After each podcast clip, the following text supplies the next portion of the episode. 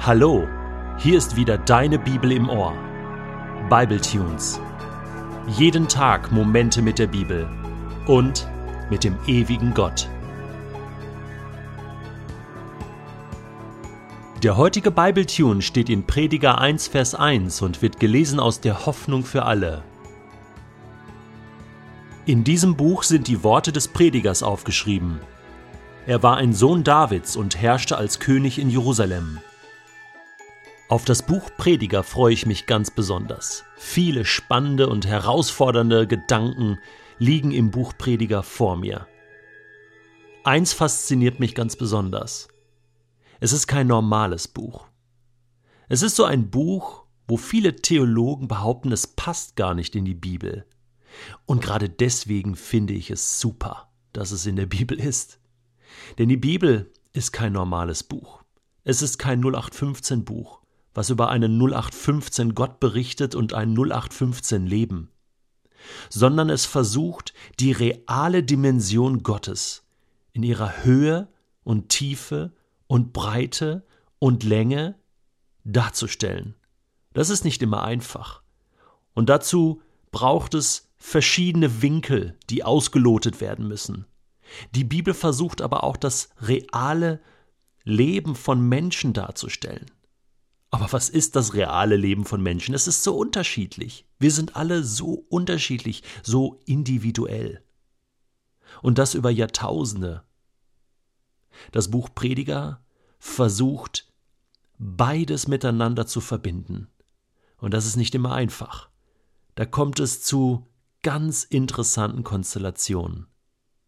Ja, es wird herausfordernd, diesen Gott neu kennenzulernen, in meinem Alltag, mit manchmal ganz alltäglichen Gedanken, die aber absolut göttlich sind und himmlisch. Ich freue mich auf dieses Buch und du darfst sehr gespannt sein auf das Buch Prediger. Wer ist dieser Prediger? Luther hat bei seiner Bibelübersetzung gesagt, damals, es ist Salomo.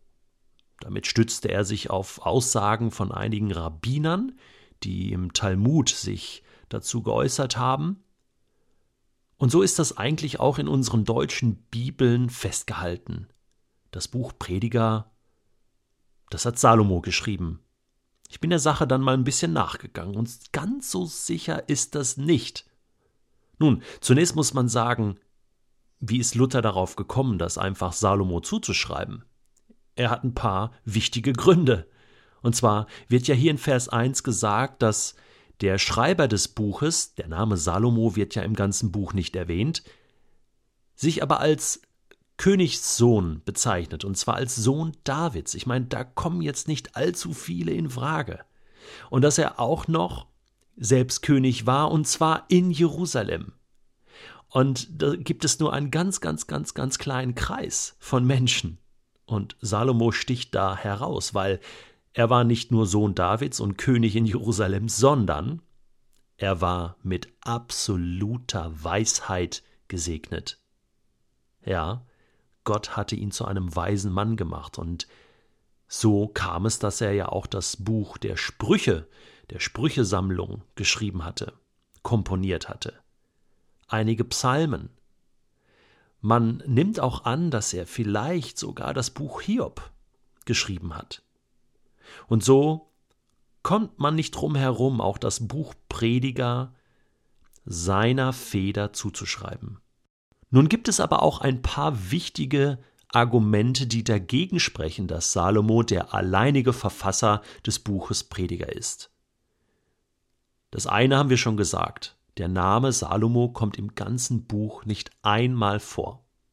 Gut, da kann man sagen, der wollte halt im Hintergrund bleiben, hat sich selbst nicht genannt. Das ist ja bei dem Hebräerbrief auch so. Da wissen wir ja auch nicht wirklich, wer hat den geschrieben. Ist noch kein direkter Beweis gegen eine Verfasserschaft von Salomo. Allerdings wird auch später das Königtum in Israel sehr kritisch beleuchtet. Sehr viel eindeutiger wird es allerdings, wenn man die Sprache untersucht. Das Hebräisch, was gebraucht wird im Buch Prediger, deutet darauf hin, dass es erst viel später entstanden sein muss, so im dritten, vierten Jahrhundert vor Christus, denn da sind Worte und Wendungen drin, sozusagen ein Dialekt, der erst viel später entstanden sein kann. Auch die Auseinandersetzung mit der griechischen Philosophie, mit den Stoikern und Epikureern, ist ähm, dem dritten und vierten Jahrhundert zuzuschreiben, obwohl ich auch glaube, dass das in göttlicher Weisheit schon viel früher hätte stattfinden können. Das für mich eindeutigste Argument ist allerdings ein inhaltliches.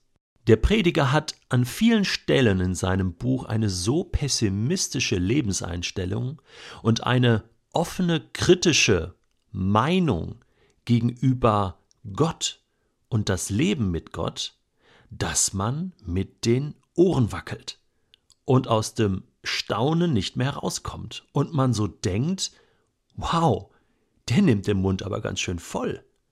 Der wagt es hier, eine offene Kritik an ein Leben mit Gott zu stellen. Und es ist fast nicht vorstellbar, dass man sich das zur Zeit Salomos theologisch so getraut hätte. Man kann sich das nur so vorstellen, dass nämlich Israel, Jerusalem, die Könige von Jerusalem, die Bevölkerung von Jerusalem erlebt haben, wie alles zusammenbricht. Der Untergang, die Zerstörung Jerusalems. Im sechsten Jahrhundert vor Christus, Nebukadnezar, die babylonische Gefangenschaft. Alles war aus und vorbei. Und zum allerersten Mal stand in Israel die Frage im Raum, sind wir wirklich noch Volk Gottes? Lohnt es sich, mit Gott zu leben? Lohnt sich der Glaube an Gott? Oder ist es nicht so, dass Gott das tut, was er will? Und dass er uns sogar manchmal fallen lässt? Und dann sind wir auf uns allein gestellt? Und dann? Was hat das Leben dann noch für einen Sinn? Könnte man da nicht zu einem Fatalismus kommen, was bedeutet, Gott hat unser Leben in der Hand, aber er tut, was er will, und ich muss es so nehmen, wie es kommt? Diese Fragen, diese zweifelnden Fragen stellt das Buch Prediger. Das ist so herausfordernd. Und für viele ist es nicht vorstellbar, dass Salomo diese Gedanken schon so geteilt hat. Deswegen ist meine Vermutung aufgrund von Prediger Kapitel 12, Vers 9, wo es heißt, der Prediger war ein weiser Mensch, der seine Erkenntnisse an das Volk weitergab. Er dachte über viele Lebensweisheiten nach, prüfte ihren Inhalt und brachte sie in eine schöne Form.